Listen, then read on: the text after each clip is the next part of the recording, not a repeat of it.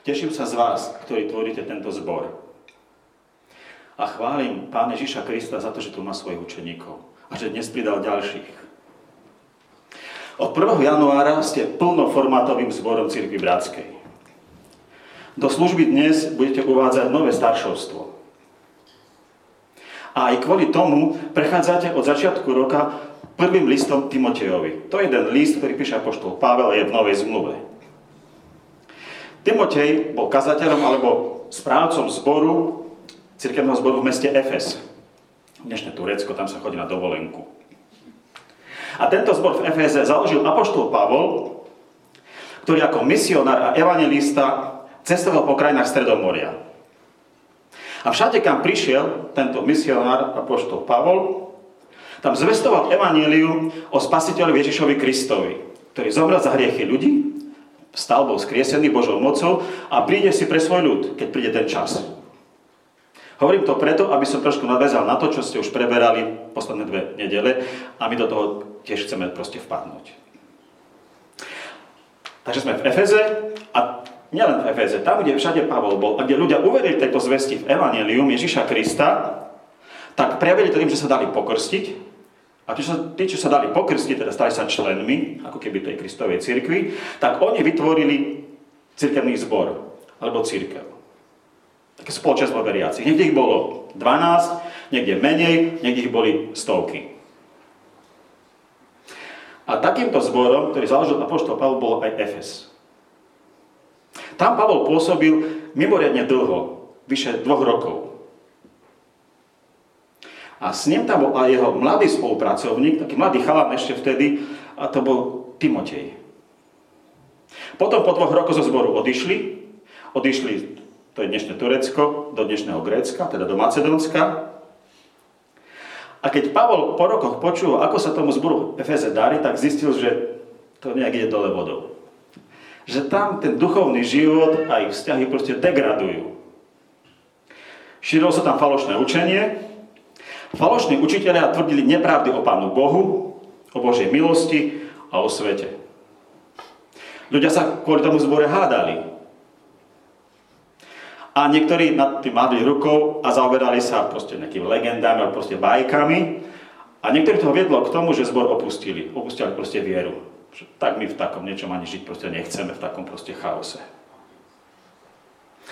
Prišli problémy s autoritou, a s tým, že kto bude zbor vlastne viesť, ako ten zbor bude vyzerať.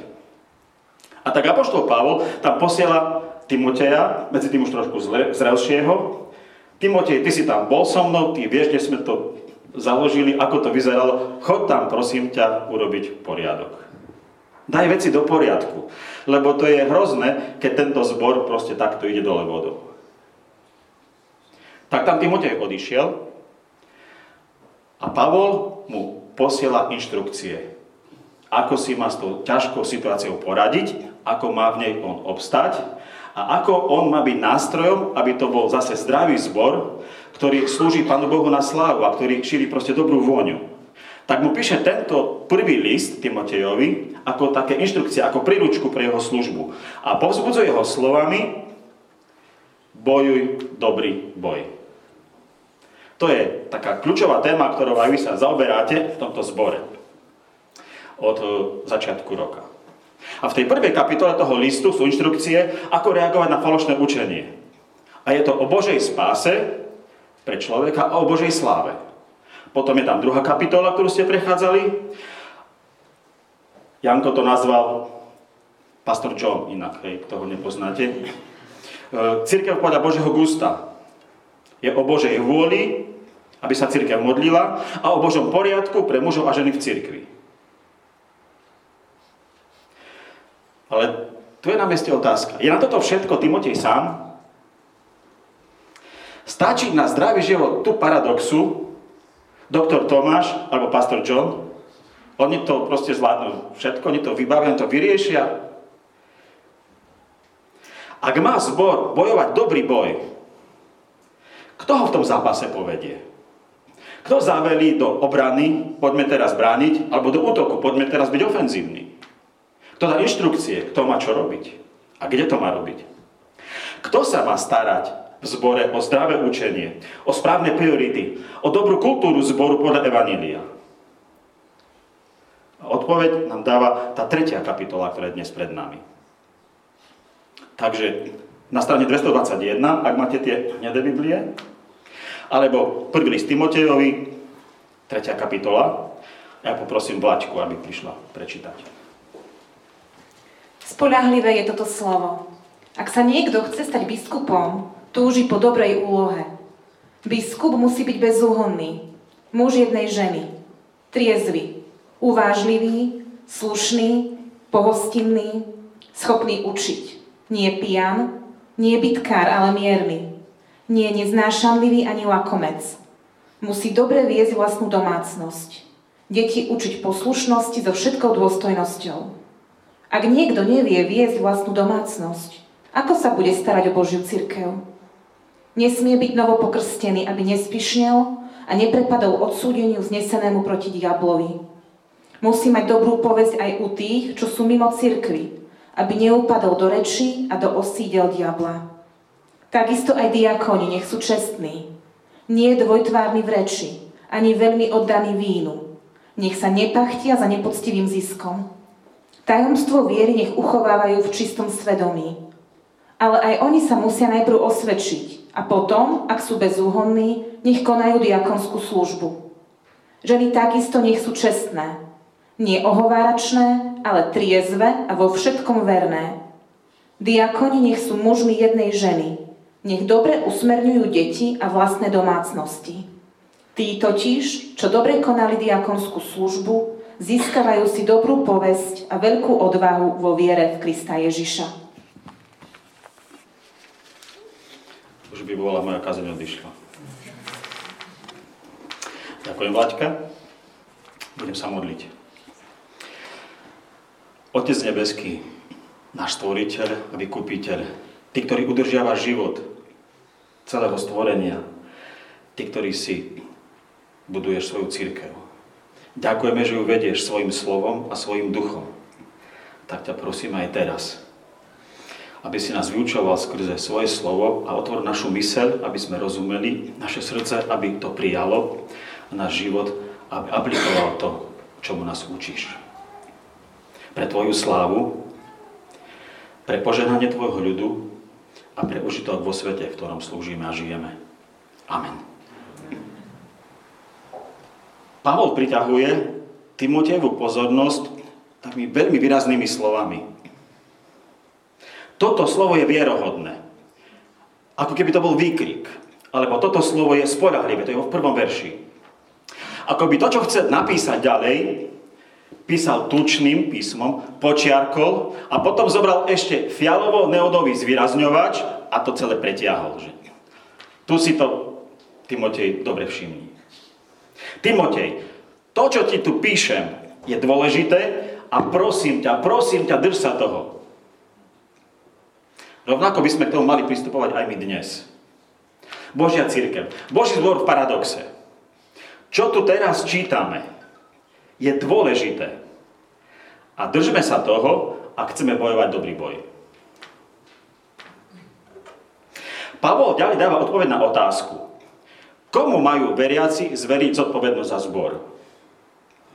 Kto má autoritu verejne v zbore vyučovať a duchovne zbor viesť? Koho máme osloviť, aby sa na takúto službu pripravoval? Kto je na to kvalifikovaný? A jeho odpoveď? No sú to muži v úrade či v službe starších. Církev je vedená Božím slovom a Božím duchom a to sa prejavuje tak, nie že Pán Boh píše nejakým zvláštnym atramentom, čo máme proste robiť, nie tak, že dáva nejaké špeciálne zjavenia špeciálnemu okruhu ľudí, ale to vedenie Božím slovom a Božím duchom sa prejavuje tak, že církev vedú muži plní Božieho ducha a múdrosti. Zbor sa za týchto mužov modlí, rozpoznáva ich, vzdeláva, ustanovuje a podreduje sa im. Dovolte jeden príklad. Predstavte si, že sadáte do lietadla, čo sa vám už asi stalo, veľmi dobrovoľne. A zrazu sa objaví v kabíne človek, ktorý má brigadírku, akože on je ten pilot, má tri pásiky a povie, viete čo, ja, sa, ja idem vyskúšať, ako to je pilotovať. Ako to myslíte? No mňa baví také niečo ako lietanie, ja to idem si skúsiť. Čo by ste spravili? Asi by ste skakali aj núdzovým východmi z toho lietadla, kým ešte neroluje. Ale v cirkvi sa často takto správame. Však poď skúsiť. Však uvidím, ako to dopadne. Dopadne. A tak hlavnou myšlienkou, ktorá nás má dnes viesť, nech asi toto. Staršími zboru majú byť osvedčení muži, ktorých život je viditeľne formovaný evaneliom. Ešte raz. Staršími zboru majú byť muži osvedčení, ktorých život je viditeľne formovaný evaneliom.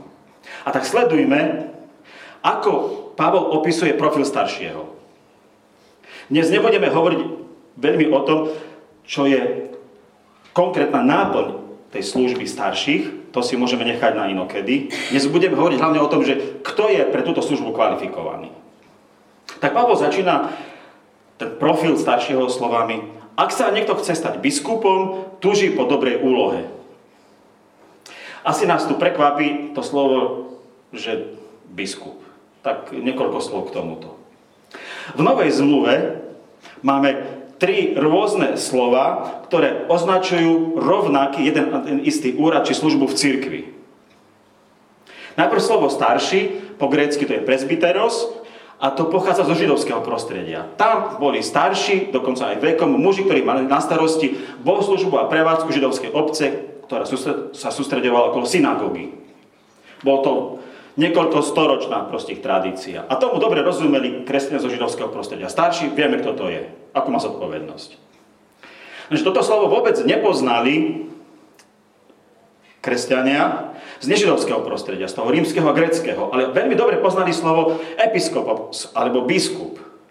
Znie tak trošku drsne v priamom preklade, že dozorca, lebo to nám pripomína skôr basu, hej, ale tak Nemal to ten význam. Malo to význam taký, že to bol vedúci funkcionár nejakej občianskej alebo náboženskej organizácie v grecko-rímskom prostredí. Proste niekto, kto mal veci na starosti a stará sa proste o tých ľudí o tú prevádzku. Tak to bol episkopus.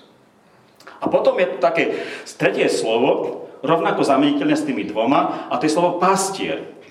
Grecký pojmen, alebo slovo máme pastor, alebo kazateľ. A to je slovo, ktoré zase často používal práve pán Ježiš keď hovoril o tom, kto sa má starať o církev. Spomnite si na jeho rozhovor s Petrom. Peter, buď dobrým pastierom.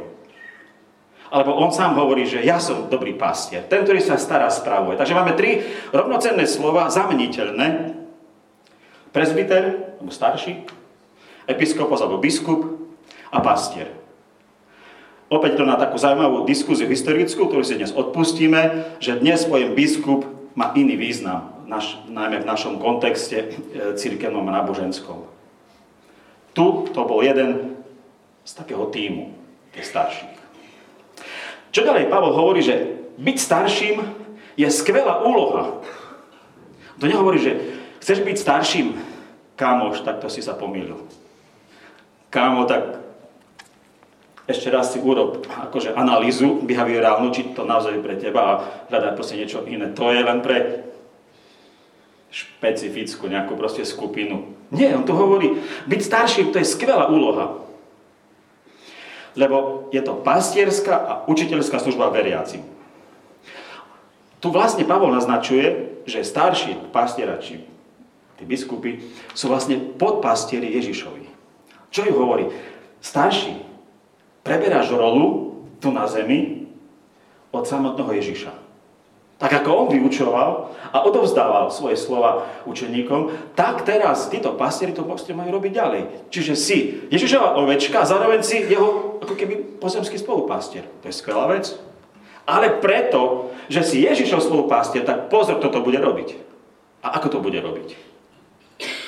Takže Pavol hovorí, že taký kandidát na službu toho pastiera zboru, starší či biskup, to je zameniteľné, budem to striedať, má mať k tejto úlohe pozitívny osobný vzťah. Nemá to robiť kvôli tomu, že niekto zmanipuloval, že ho k tomu niekto dopúčil, alebo preto, a to je bolesť väčšiny zborov, že no, nemá kto to robiť, tak to, tak to vezmem. No. A potom, keď prídu problémy, tak poviem, že ja som nechcel, ale ste ma dopúčili. Máte, čo ste chceli. Katastrofa. Na streche aj v dome. Takom. Kto nemá takúto pozitívnu vnútornú motiváciu, ten nebude spojahlivý v žiadnej službe. Lebo vždy povie, že to je vaša vina. Ja som, ja som to veľmi nechcel. Takže, pozitívny osobný postoj. Taká pozitívna vnútorná ašpirácia nie len ambícia, ale ašpirácia. Ja by som sa toho dal, keď na to príde ten čas. Ďalej, Pavol opisuje starších ako osvedčených mužov, ktorých život je viditeľne formovaný evaníliom. A ako sa to na nich prejavuje, tak môžeme to zhrnúť do troch charakteristík. Prvá charakteristika. Starší je vzorom zbožného charakteru, druhá charakteristika, že je osvedčený a tretia, že je schopný vyučovať Božie pravdy. Teda prvá charakteristika, zbožný charakter, druhá je osvedčený a tretia vyučuje. Poďme k tej prvej charakteristike. Zbožný charakter. Ste tu niektorí, ktorí pracujete v korporátoch. Tam sa kladie dôraz na manažerské schopnosti. Dokonca aj v politike. Dajme bokom, ako ten človek funguje doma. Pozrime sa, čo robí pre verejnosť. Ale na čo dáva dôraz Pavel? Na charakter. A naozaj to v cirkvi platí. Že lepší je zbožný starší, ktorý má slabšie vodcovské schopnosti, ako charizmatický vodca, ktorý naplní miestnosť sám o sebe a má očividné morálne nedostatky. Lebo tie nedostatky morálne sa potom prejavia na všetkých jeho ľuďoch, ktorých proste vedie. No ako rozpoznáme zbožný charakter? A tu nám opäť Pavel pomáha, tak veľmi proste prakticky. A prvá vlastnosť zbožného charakteru, že je bezúhonný. Fú, to nás vydesí. Že bezúhonný, tak už to. Však aj Tomáša, keď trošku poznám, tak kde to je? Bezúhonný a o Čimovi ja nehovorím, ne. Seba nemám odvahu, akože nemám nesako, takže to je problém. A všetci si zobrali, vidíte? Dnes Bezuhodnosť, tak ako ju charakterizuje Božie slovo, neznamená dokonalý morálny život. To je niečo, čo nás čaká, keď príde Kristus. Tam budeme naozaj dokonale morálny, čistý, premenený po každej stránke. Toto znamená, že takého človeka nikto nemôže oprávnene upodozrievať zo zlých činov alebo z nemorálnosti oprávnene upodozrievať. Že taký človek nemá nevyznané alebo neupustené hriechy, o čom sa proste vie. Previnujeme sa, zlyhávame. Naše manželky o tom môžu veľa hovoriť, naše deti tiež. Ale či je to rozpoznané, priznané, opustené a odpustené, to je dôležité.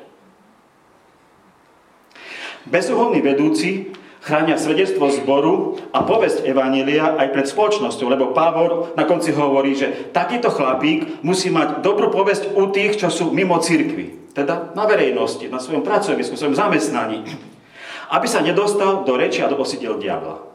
Aby nebol diskvalifikovaný, aby sa nepovedalo o ňom a skrze neho o tej cirkvi, o tom zbore, že to je banda pokrytcov. Ale môžu ti vytýkať to, ako žiješ, aké máš presvedčenia, o čomkoľvek, ale nech povedia na konci, nesúhlasím s ním. To je čudák, keď hovoríme o viere. Ale to je ferový chlap, je rovný, čestný, drží slovo a na ňo sa môže spoľahnúť. Ja s ním nepôjdem nikdy do kostola zatiaľ. Ale čo slúbil, to splnil. Dokonca minule mi napísal takú blbú sms a on potom prišiel sa mi ospravedlniť a ma pozval na, na obed. Rovný, férový, čestný, spolahlivý, drží slovo. To je bezúvodný. Ďalšia charakteristika, triezvy. To neznamená, že dávaj ti fúkať, hej, keď vchádzaš na bohoslužby. Aj keď niekedy, aj toto by možno niekde bolo treba. Nie, to neznamená, že Dreger, niekto má pri dverách, Ondrej. Nie, opäť, to je, to je slovo, ktoré je biblické, ale má význam, ktorý je od toho odvodený, že máš seba kontrolu. Sa ovládaš. Starší musí triezvo uvažovať. Musí byť zdržanlivý, disciplinovaný a ovláda sa. A čo ovláda? No, v prvom rade ovláda svoj hnev, svoje nadávky, svoje klebety, svoje vydávky a svoj čas. A môžeme to vyjadriť aj negatívne, tak aktualizovať, že ho neovládajú závislosti. A naozaj už aj na alkohole, alebo na drogách, na pornografii, gamblerstve a podobne. Teda triezvosť. A Pavol pokračuje a pridáva ako keby trošku na akcente. Slušný, to dobre znie. A zrazu počúvajte, nebytkar. Ale mierny, je neznašanlivý. No, zdalo sa mi, že tu Pavol preháňa ešte pred asi 5 rokmi. Ale potom som hovoril s jedným kazateľom našej cirkvi, lepšie nemenovať, ten zbor a hovorí, mali sme také porady staršovstva, tak sme sa hádali, tak sa bratia starší hádali, že vyskočili spoza stola a boli pripravení si jednu vraziť. Ja som hovoril, že kecaš. Štefan, naozaj hrozila fyzická inzultácia v rámci staršovstva.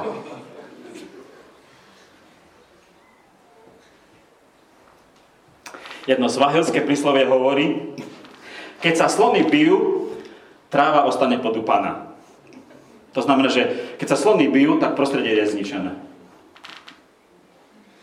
Agresívny, sebecký starší, panovačný, hadavý, cížadostivý a výbušný starší zdusia seba a členov zboru tiež.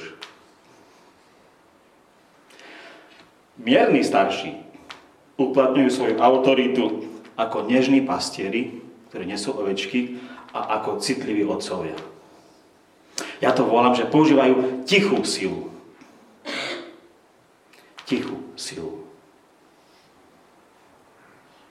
Nevyskočí hneď, keď nesúhlasí, ale pozera, pozera, počúva a zrazu diskuzia stráca na intenzite a všetci sa boja toho, že keď on na konci niečo proste povie fíha. Nie, že vyskočí, ty si ešte nič nepovedal. Čo hovoríš? Ešte čakám. Teda slušný nebytkár. A ešte Pavel pritlačí, nelakomec. Keď je niekto neverný manželke, keď niekto splodí nemanželské dieťa, to je rýchlo na verejnosti. A to zbor ho riešime. A podobné takéto ťažké prešľapy. Ale kedy ste napomínali v zbore Lakomca? Kedy bol v zborovej kázni, ako sa hovorí disciplíne, niekto to je skúpy alebo lakomý. Neviem o tom. No ako sa to vidí? E, lakomstvo skúposť nemusí byť problémom len platených pracovníkov, ktorí sa zdá, že stále majú ten plat nejaký nízky a církev si ich proste nedocenuje a podobne. A tak akože berú proste zo zbierky a niečo podobné proste môžu spraviť. Laickí starší, ktorých zbor je proste väčšina, ktorí žijú hlavne pre zarábanie peňazí a pre životný štandard, potom prirodzene majú problém investovať čas a energiu do starostlivosti o zbor. Nemusí to byť taká lakomosť očividná, ale stačí sa nám dnes so susedmi, s kolegami. A nikdy nebudeš mať dosť.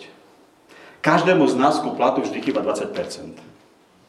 Nech by si mal akýkoľvek plat, tých 20% by ťa zachránilo.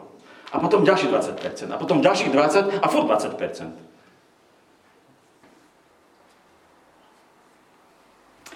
Keď zbor vedú muži, ktorí milujú peniaze a pohodlie. Potom sa, a to sme pred chvíľou sľubovali, výdavky pre chudobných na základne zborov a pre svetovú evangelizáciu v takom zbore stenčia na minimum. Ale čo je dobre? Aj keď lakomosť nevieme merať, ale vieme zmerať, ako štedro starší či potenciálni starší prispievajú na život zboru. A to je dobre vedieť, či sú oni v tom štedri a sú príkladoví. Ako môžu očakávať od iných, že budú plniť tento sľub, keď oni sami v tom nie sú príkladom. Tak to bola prvá taká charakteristika, že je starší a zbožný charakter. Druhá, že je osvedčený. Začína to veľmi zaujímavo, muž jednej ženy. Tak sa zatáme pri slove, že muž. Tým začína aj Pavol. A to vyvoláva otázku, môže byť starším zboru iba muž, žena nie? A to je citlivý problém sám o sebe, tým viac, že často sa o tejto veci hovorí v cirkvi veľmi necitlivo. Alebo sa jednoducho o nej ani nediskutuje. A Pavol tu nadvezuje na ten predchádzajúci odsek, ktorým ste sa zaoberali pred týždňom, kde hovoril, že ženy nemajú učiteľskú a pastierskú autoritu nad celým zborom. Zbory vyučujú, aj vo vašom zbore, aj v iných zboroch, ale nie s autoritou viesť proste celý zbor. Je treba povedať, a ja si to nielen, že môžem dovoliť, ale ja to aj musím proste povedať, lebo stále reprezentujem aj našu denomináciu, že naše cirkevné dokumenty umožňujú, aby v staršostve boli aj ženy, ale neprikazujú. Historicky to nebolo ani v našej cirkvi tak. A toto rozšírenie historicky bolo reakciou na nedostatok kvalifikovaných mužov. Cirkev nezareagovala tým v minulosti, že pomohla, aby tí muži boli kvalifikovaní, boli ich viacej, ale zvolila si ľahšiu cestu, že zvedela tento úrad aj ženám. A myslím si, že to poškodzuje aj mužov, lebo ich to nevedie k zodpovednosti a zlyhávajú a poškodzuje to aj naše ženy, sestry. Lebo im dáva bremena, ktoré im proste nepatria. Tak ako má manžel, otec, muž v rodine špecifickú rolu, tak rovnako starší má tú špecifickú rolu proste v miestnom zbore. Ale znova, keď to dobre čítame, tak zistíme, že to nie je úloha pre všetkých mužov, ale pre kvalifikovaných mužov. Ale zároveň, bratia, zbožní starší, tvorivo, veľkoryso, s radosťou nech využívajú dary a službu žien. S radosťou, tvorivo a veľkoryso. A nech im pomáhajú rásť a plnohodne sa podieľať na živote spoločenstva. To je tá skvelá komplementarita, doplňanie sa, ktorú Pán Boh zamýšľal. Muž jednej ženy. To znamená v našej kultúre verný manžel, ktorý si ctí posvetnosť manželskej zmluvy. Nikto nemá také rozprávkové či bezkonfliktné manželstvo. Ale ak sa má starší starať o Kristovú nevestu, ja sme to už pred chvíľkou počuli, tak sa musí preukázať v tom, že sa dobre stará o svoju vlastnú, čo má v kuchyni a v spálni.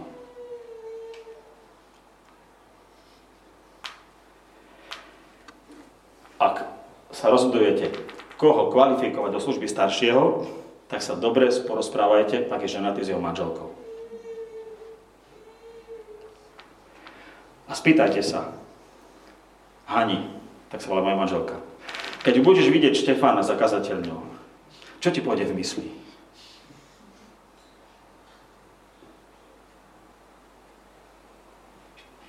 Čo ti pôjde v mysli?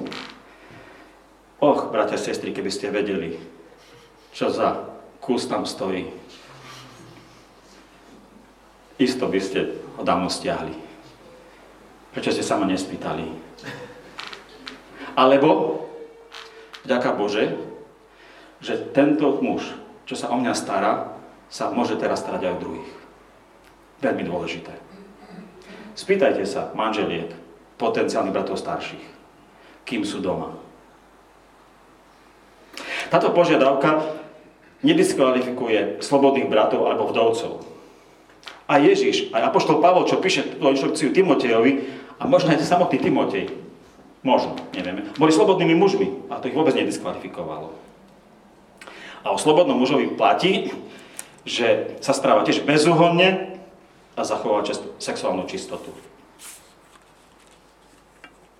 Ako sa ešte osvedčuje starší? Pavol hovorí, že to má byť schopný otec. Teda ak je ženatý, má rodinu, má byť schopný otec. A hovorí, že musí dobre viesť vlastnú domácnosť, deti učiť poslušnosti so všetkou dôstojnosťou. Ak niekto nevie viesť vlastnú domácnosť, ako sa bude starať o Božiu církev, to vyzerá veľmi rozumne, veľmi proste prakticky.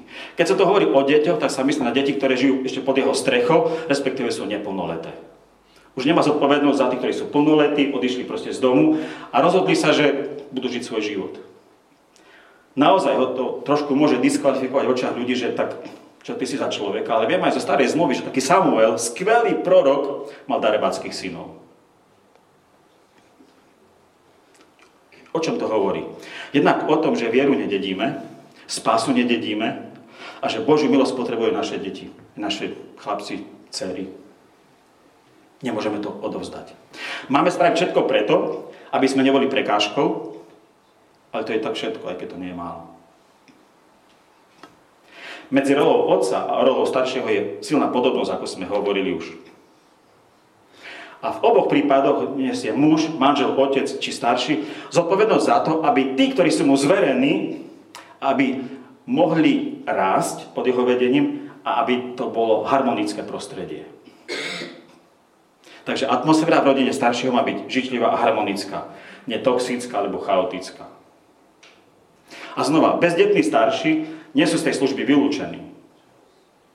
Teda, pokiaľ nepovažujú deti za príťaž, alebo za prekážku pre svoj životný štýl, ak je muž bezdetný pre okolnosti, ktoré nevie ovplyvniť, tak z jeho života je zrejme, že sa stará o duchovné deti. Že učenícky vedie iných. Nemá svoje, má duchovne adoptované.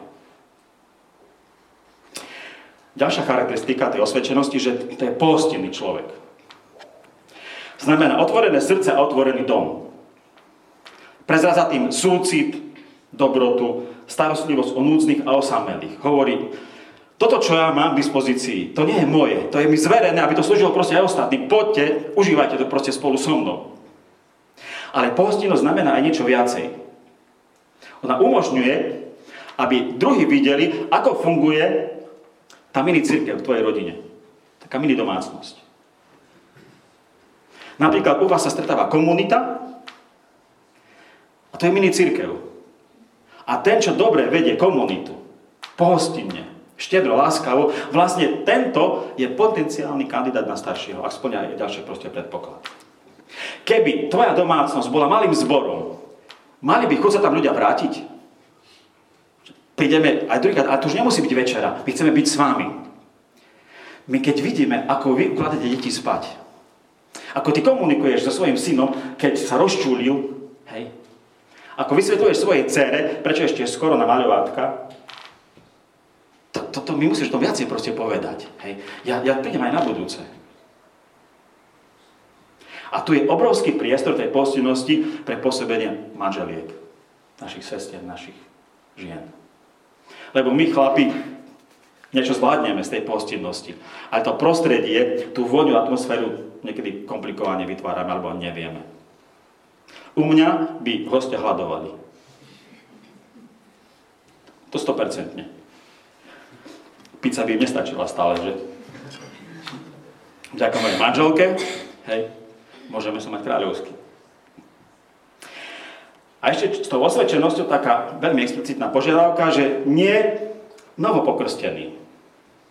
Pavol varuje predtým, aby sa starším stal nový kresťan. To je tiež také riziko, ktoré sa často v cirkvi objaví, lebo nás tí čerstvo obratení kresťania veľmi udivujú to, akí sú duchovne nadšení. Ako sa výrazne zmenil ich život. Ako nebo jasne evangelizujú. Lenže pred nimi ešte ležia roky pozrievania. To ani nie mesiace. Oni sa musia osvedčiť kedy? Keď príde kriza viery. Kedy? keď príde kríza vzťahu. Kedy? Keď im v cirkvi ukrivdia. Čo vtedy spravia? Ako sa zachovajú? Kedy sa majú svedčiť? Keď príde do ich života tvrdá skúška. Keď vôbec nevidú ich plány.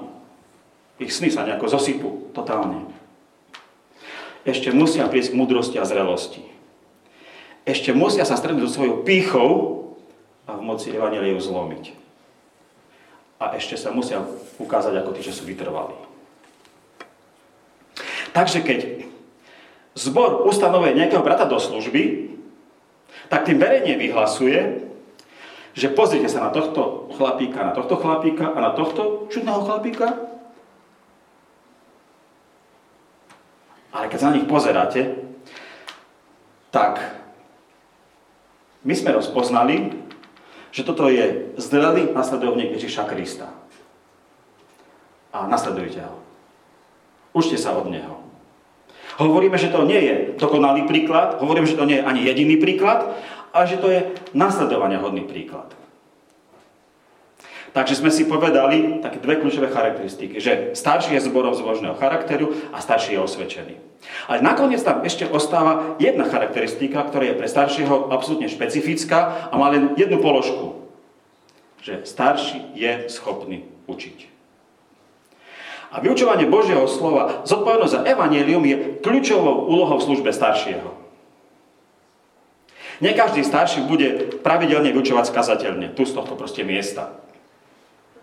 Ale každý starší by mal milovať Božie slovo. Mal by poznať Božie slovo. Mal by sa v ňom vzdelávať a používať ho v komunikácii s ľuďmi. V životných postojoch nemá používať pragmatizmus, to, čo funguje, ale biblickú teológiu. Nie to, čo bežne funguje, ale to, čo je správne. Neukazovať na ľahkú cestu, ale na správnu cestu. Má sa držať biblických noriem. Čo o tom hovorí Boh? Ako sa k tomu stavia biblická teológia? A to má prezentovať ostatným. A znova, nemá v tom prejavať dokonalosť, to máme všetci ďaleko. Ale pokrok a rast. Teda vidíme, že kvalifikáciou pre službu staršieho sú také tri veci. Charakter, osvedčenosť a schopnosť učiť. Ešte niekoľko poznámok na záver. Nová zlova nám hovorí, že tá služba starších je vždy pluralitná. To znamená, že to je tým, to je komunita starších, že nie sám jeden. Kázateľ je jeden zo starších, ktorý z praktických dôvodov má zverenú tú službu kázania slova častejšie ako ostatní starší. Ale aj oni sa na nej proste podielajú. Spolu tvoria ten tým starších.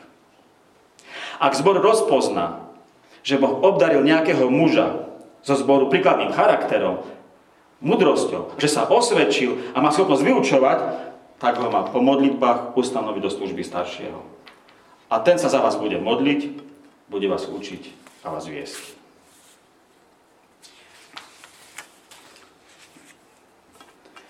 Ale Vládka čítala ešte jeden odsek a niekoľko slov k nemu. Dnes je slavnostné zhromaždenie a slavnosť je vždy dlhá. Net pomoci.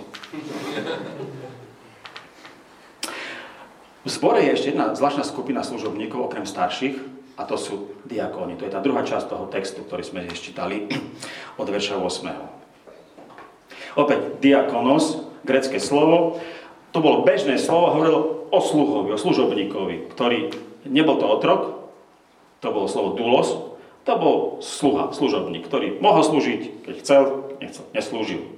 Ale z toho sa v cirkvi stal taký špecifický výraz pre istú službu. A voláme, že diakonskú službu. Vychádza z toho, čo je priorita pre starších. A čo starší nemusia a nemajú robiť a čo je zvedené tým diakonom. Starší sa majú venovať predovšetkým modlitbe, službe slovom a tej pastierskej starostlivosti o svojich veriacich. Lenže ten zbor sa niekde stretáva. Treba to miesto vybaviť, za neho zaplatiť, upratať, nastaviť, chce ísť zbor na dovolenku alebo na nejaký pobyt a tak ďalej a tak ďalej. Máme nejaké účtovníctvo, nejaké povinnosti daňové, bankové a podobne dajte to doktorovi Tomášovi alebo pastorovi Johnovi a vidíte, ako to dopadne. Zvládli by to, ale nerobili by to, čo je dôležité. Modlitby, vyučovanie slovom, pastierská starostlivosť. Potom sú v zbore ľudia, čo potrebujú materiálnu pomoc. Sú chudobní, alebo chorí. Potom tu máme konflikty svetové, do ktorých chceme nejako prispieť našou pomocou. Máme tu utečencov, o ktorých sa chceme postarať. Máme tu iné okrajové komunity marginalizované. A to je priestor pre dobrú diakonskú službu. Takže diakoni pomáhajú s tou praktickou stránkou zborového života. A pre diakonov Pavol požaduje podobnú kvalifikáciu ako pre starších, ale sú tam dve zmeny. To si ľahko zapamätáte. Prvá, medzi diakonov patria aj ženy. Hurá, môžeme zatlieskať. Žiadna diskriminácia. Medzi diakonov patria aj naše sestry. Skvelá správa. Ale zároveň je tu ďalšia požiadavka, alebo lepšie povedané, už tam nie je požiadavka, aby verejne s autoritou vyučovali. Majú tiež požiadať Božie slovo v svojej službe, majú mu rozumieť, majú v ňom rásť, ale už nevyučujú s autoritou celý zbor. Takže aj o diakonoch platí. Sú to osvedčení mužovia a ženy, ktorých život je viditeľne formovaný evaneliom. Vďaka Bohu, že máme takéto skvelé apoštolské inštrukcie preto, aby naše zbory bojovali dobrý boj. Vďaka, že ich nemusíme kopírovať zo sveta, ale že nám ich podáva Božie slovo. Bratia a sestry, držme sa ich,